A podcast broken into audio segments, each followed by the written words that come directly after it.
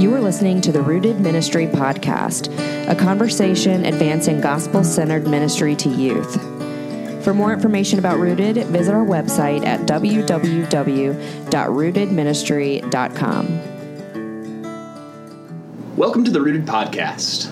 The Rooted Podcast is part of Rooted's mission to equip and empower churches and parents to faithfully dis- disciple students towards lifelong faith in Jesus Christ.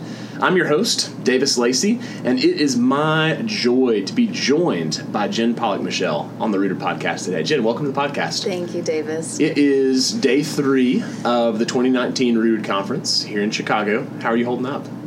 I feel like my voice is a little bit deep and worn out, even though I only talked twice yesterday. So it's been an amazing conference. Like, I love um, feeling, I love attending a conference where I receive as much as I give, I feel mm. like. Yeah. That's awesome. That's awesome. I have noticed, um, being day three, this is this is one of several podcasts that we've recorded here at the conference, and I've noticed I'm really having to fight to enunciate words. My, my diction, my diction is in the trash right now. So we're going to try to get through this thing. Uh, we can do um, it. I might have to repeat myself a couple times. You might be hoarse by the end of it, and we're just we're just going to give glory to Jesus. We're just going to we're just to make this thing happen.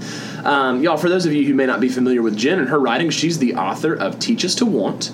Longing, Ambition, and the Life of Faith, which was Christianity Today's 2015 Book of the Year. Her second book, Keeping Place Reflections on the Meaning of Home, was published in 2016.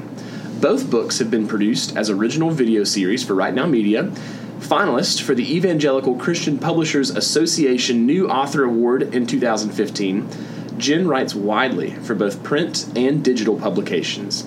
Additionally, she travels to speak at churches, conferences, and retreats.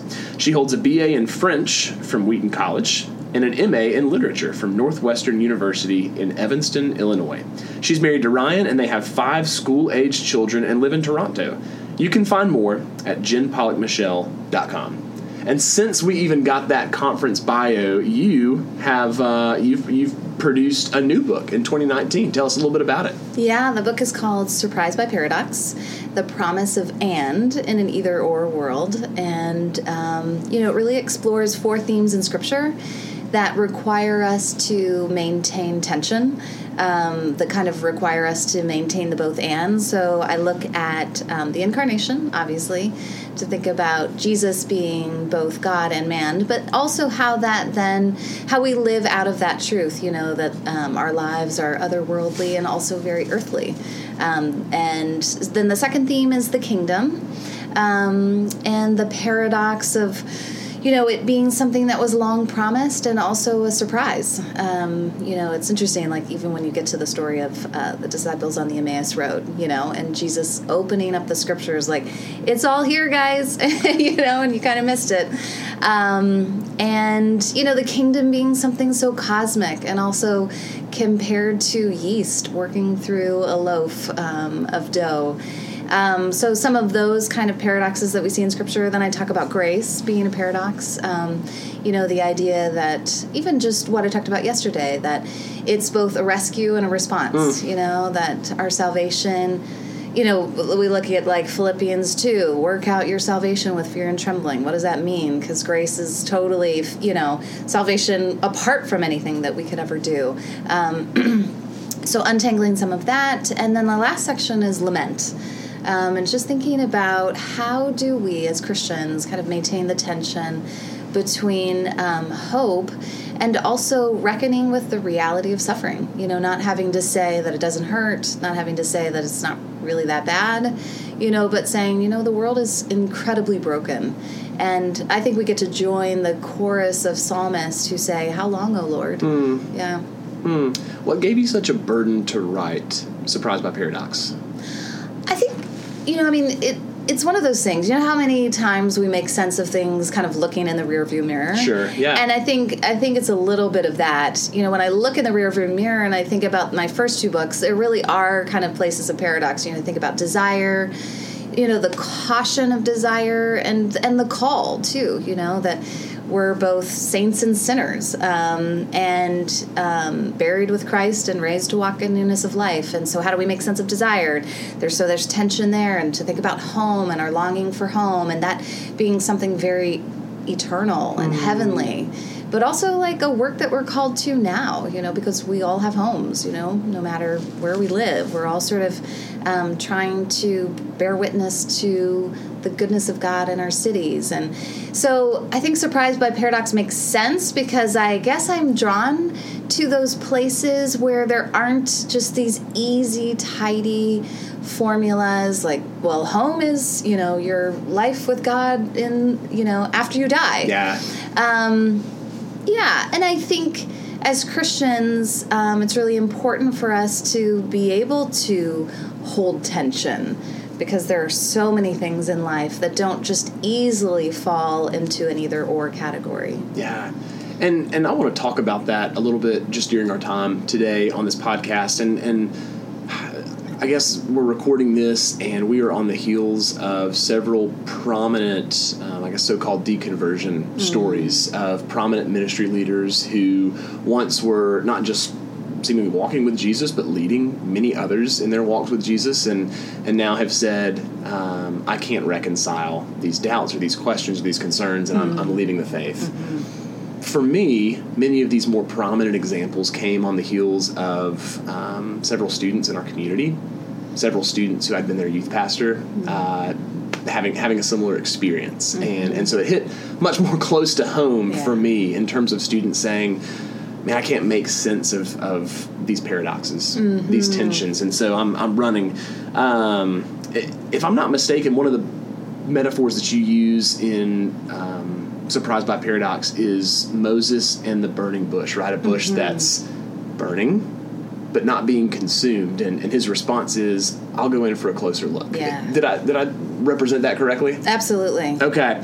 How can we sort of create this atmosphere where we don't drive our students from tension? Yes. We invite them to it, mm-hmm. to come closer, mm-hmm. to, to take a closer look. How can we create an atmosphere where we're proactively training our students not just to flee from paradox or, or seeming contradiction, but to come in for a closer look? Mm-hmm so glad we're talking about this, especially in the context of the deconversion stories, you know, because I wonder, I mean, I, am sure that all of those stories are very particular, um, but I wonder if some of those people, whether you're students or some of the people who are a little bit more visible, um, you know, did they not have any kind of room to kind of say, for things that were incomprehensible, you know, things that were mysterious, things that defied kind of simplistic explanation, like even suffering, mm-hmm. truthfully. You know, I think that's a huge category for people.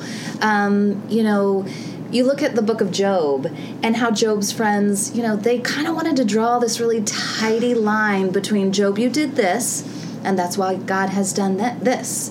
And of course, they weren't explaining the story correctly. And Job doesn't really get all the answers to his questions. And I wonder if we need, as we help people kind of form faith, we need to help them see what the posture of faith really is that it's not certainty on everything. It's certainty on revealed truth. You know, I mean, the beauty of the gospel is ah, that there are so many things that we can trust that have been revealed to us. You know, even the, the gospel itself is called by Paul, it's called a mystery a mystery that's been revealed. You know, I like how G.K. Chesterton talks about the mystery story, that it's always moving to this point of intelligibility, like the aha of the detective story, where all the clues, you know, start to make sense, mm. and you hmm. look back and you think, of course, I should have seen it all along. You yeah. know, and um, that's the gospel. Christ is that point of intelligibility, where we look back and we say, aha, it all makes sense. But that isn't to say, just because the gospel is a revealed mystery, doesn't mean that we have comprehensibility on everything. There's still, we serve a God whose ways are not our ways, whose thoughts are not our thoughts. And I think we worry a little bit about that with students because they're asking us questions. They want they want answers, and um, we want them to feel that the Bible is reliable but I think there's a difference between telling our students the Bible is sufficient and the Bible has inexhaustible truth on every subject and you know every question that you would ever ask. Sure. I also think, you know, one of a category, and this was suggested to me by somebody else when I was talking about the book um, in a group. Um, somebody said, you know, it strikes me that in Scripture, probably a category that is more helpful is it's not certainty so much that's commended to us, but trust Hmm. And I think that's really helpful um, to help our students to see okay, what are the things we can be certain about? What are the things that we're kind of left really still wondering about? Um, and how do those things that we wonder about, you know, how can we still exercise trust? Um, so I wonder, I mean, I think about those deconversion stories. Did they think they had to have certainty on everything? And then when it, they ran up against something that they couldn't explain, they, did they just feel like, well, I guess, I guess, I guess it's not true. You know, I guess hmm. Christianity isn't true. I, I don't know. I'd love to talk to somebody, you know, about that. too. I think about my own teenagers. I have a son who is very philosophical, very intellectual, and, and, and asking a lot of really important questions now. And as a parent, I want to be able to say to him, Those are great questions. I don't know the answers to all of them. Now, how can we, as parents and youth leaders, we can go to Scripture together, and we can, um, you know, see what God is telling us, and we can also kind of leave room to say, you know, He hasn't told us everything, or the our knowledge is finite. We're creatures; He's the Creator. That's helpful, and, and I appreciate that tagline of um, we can commend certainty, but certainty on revealed truth. Yes. and God hasn't revealed everything to us. Mm-hmm. His ways are above our ways, and to be able to say these are the things that we're sure about: Mm-hmm. God's goodness, His, His graciousness, His loving kindness, His faithfulness to His people. The fact that the we know how the story ends, Yes. but there's a lot of stuff that we're just not sure about. Yeah. I think that's a helpful philosophy. Um, and, and I hope that our listeners will take that and will proactively start incorporating that into their ministries. But I also know that they're going to have to react. That They're going to have to react to the student, um, whether this is a, a youth minister or a parent who has a teenager that comes to them and says, "I- I'm not a Christian. Uh, you, you may have thought that I was a believer, but I'm not a Christian. I'm I'm running the other direction, and I wanted to know, maybe on the flip side of the coin, how would you coach a youth minister, a parent, to react? Um, how would you encourage that youth worker to shepherd that student who's in the crisis of faith, who's, who's announced a deconversion? Yeah.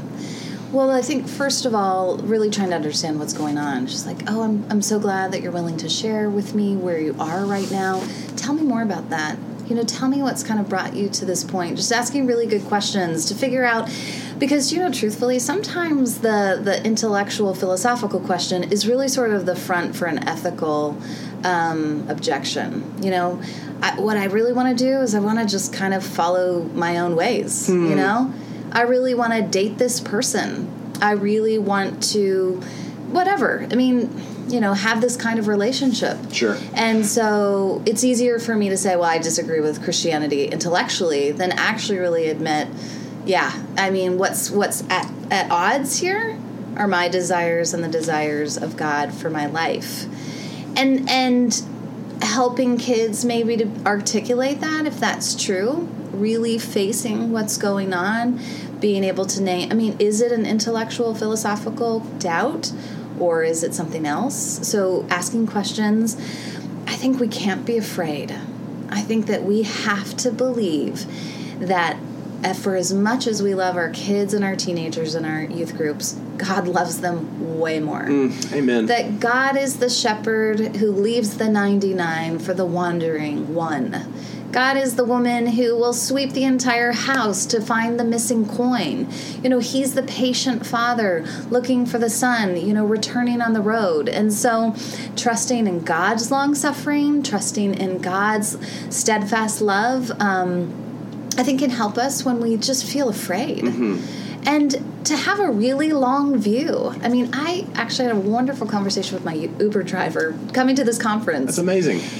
So cool. Grew up in a Christian family, you know, loving parents who taught him the truth of the gospel. He went to play football at the University of Kansas, and he just had this time of wandering, you know, that I think lasted into his adulthood. It wasn't just a kind of a university prodigal Sure. experience. And, um, and then eventually, you know, he talked about coming back to Chicago.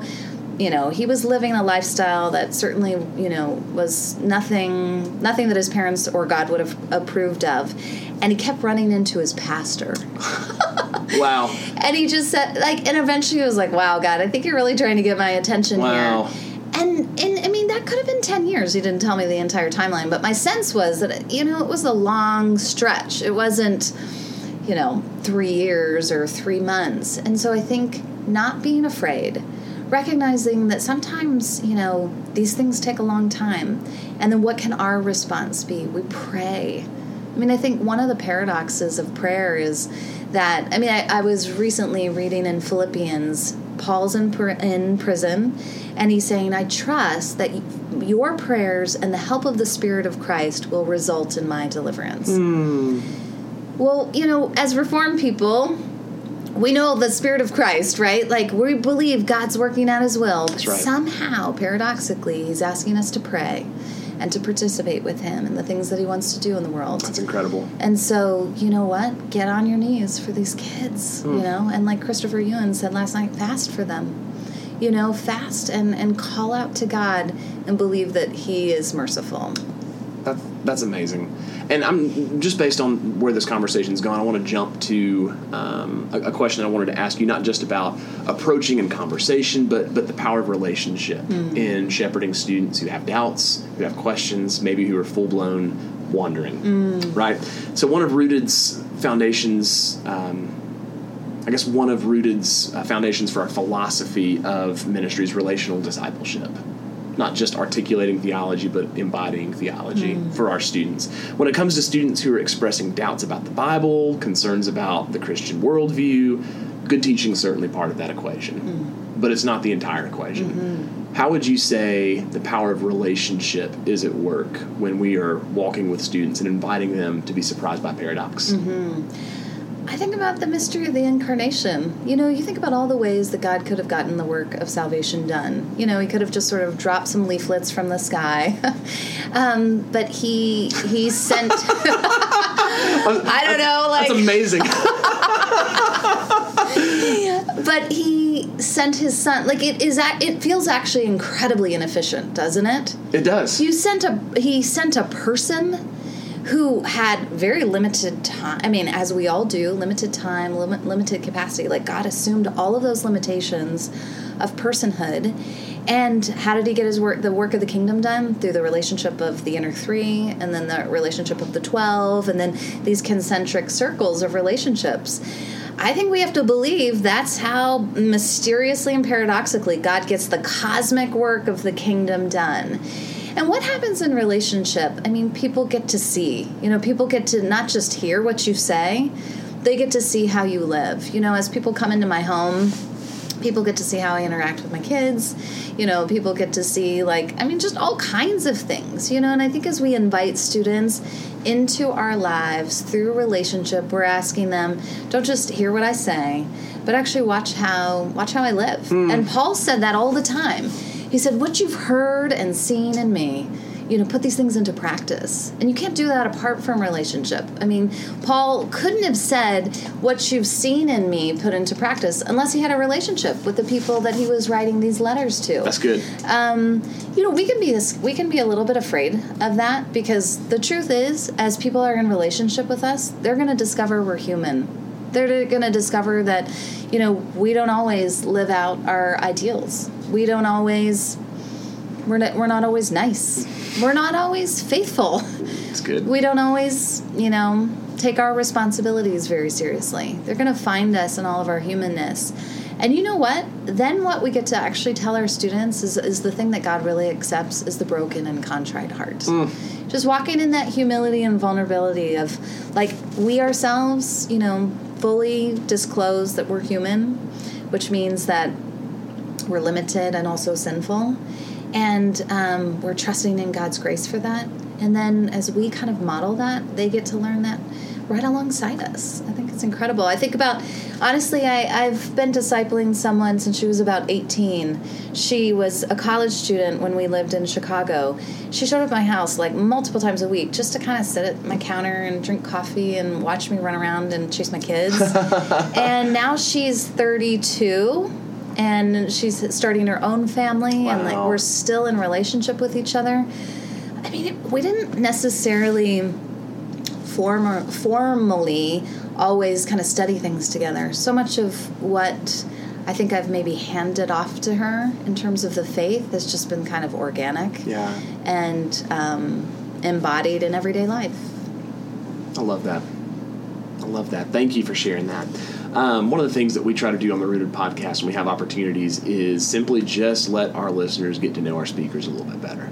So I'm going to fire some lightning round questions at you. Okay, sounds good. All right, so first question I've got is it Toronto or Toronto? Toronto. No T. No T. If you live in Toronto, it's Toronto. All right, so when I introduced you in your bio and said Toronto, you like cringed a little bit. No, inside. no, no, no. I was like, well, you're just not from there. I'm also, like- as I said earlier, really trying to enunciate words today. So it was a, it was an overemphasis there, but no T. No T. No T. All right, guys, no T. Like there it is. Toronto. Toronto. Um, yeah, that's good. What's your What's been your biggest surprise about living in Toronto? Biggest surprise is the secret hostility that some Canadians have against Americans. Okay. I always just thought, I think you grow up American and you think like, you know, Canadians are like just like us, and Canadians are like, we're not like you, and we don't even like you all the time. Wow, But we won't tell you that because we're super polite. that's that's awesome. It sounds like so. I'm from the American South, and it sounds a lot like the South. oh, does it? Everybody's super polite, and we were talking about this on the way over here this morning. It's like, man, it's feigned politeness a lot of times because Yeah. people are super polite and will say "bless your heart," and then you know will just like murder you behind your back with their words as soon as you're out. Of, yeah, for Yeah. sure. So, all right. Yeah. So Southern Canada, Southern United States, it's all the same. Exactly. It's all the same. What is so? Where you didn't grow up in Toronto? No. Where are you from? I'm from all over. I grew up in Indiana, Missouri, Tennessee, Ohio. Yeah, I think that's it. All and over. my yeah, I went to high school in Ohio, and that's where my mom and stepdad still are. Okay. Yeah, What's what? What do you miss most about home? Where, wherever wherever home is. I know. Such a funny question, isn't it? Like, where is home? I think I'm gonna have to say Target. That's, Although it's that's awesome. probably Yeah. better for my budget that yeah, that I don't have a tar- Target. Actually, Target came and went, and since the time we've lived in Canada, it totally didn't survive. Unfortunately, Really? Canada. Yeah, that was a real disappointment. And funny, funnily enough, I think my husband actually was more disappointed than I was. But I do miss Target. I love you know the fact that you can like buy so many different kinds of things at Target. I know it. We don't have a Target near us either, Okay. and I, I think church planting is financially feasible because we don't have a Target. I, I just do, so I, I understand that for sure. Um, all right, Jen, what is what is a song that you listened to as a teenager that you still rock out to when no one's around? My husband would find this really funny because I'm such not a music person. Like I don't turn on the radio all the time. Um, even in high school, I didn't. But if I say this, don't judge me. I'm not. There's no judgment. Love Shack. Come on. No, no, no. That's great. that's amazing. B52s, right?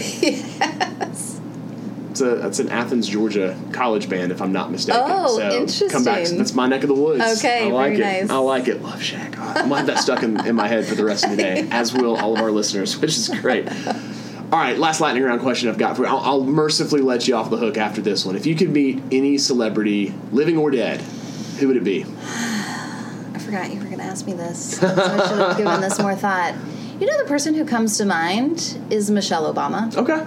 I read her biography, her autobiography. Um, she reads it in her own voice. I actually Becoming? listened to it. Yeah, Becoming. My wife just finished doing the same thing. It's an amazing book, and having she grew up on the south side of Chicago, like her story is so um, amazing, and I think I'd just love to just meet her. And she seems super down to earth, and yeah, I love that. I love that. Jen, it has been such a wonderful time getting to sit down and have this conversation with you. I know our, our readers and our, our listeners, those who are tuning into our blog and to our content, are going to benefit from it. I've benefited from it. Um, anyone who heard your talk yesterday at the conference it has been greatly blessed by your ministry. So thank you so much. oh, thanks, Davis. If folks want to learn more about you and some of the stuff that you're doing in terms of uh, whether that's writing, books, speaking engagements, where can they learn more?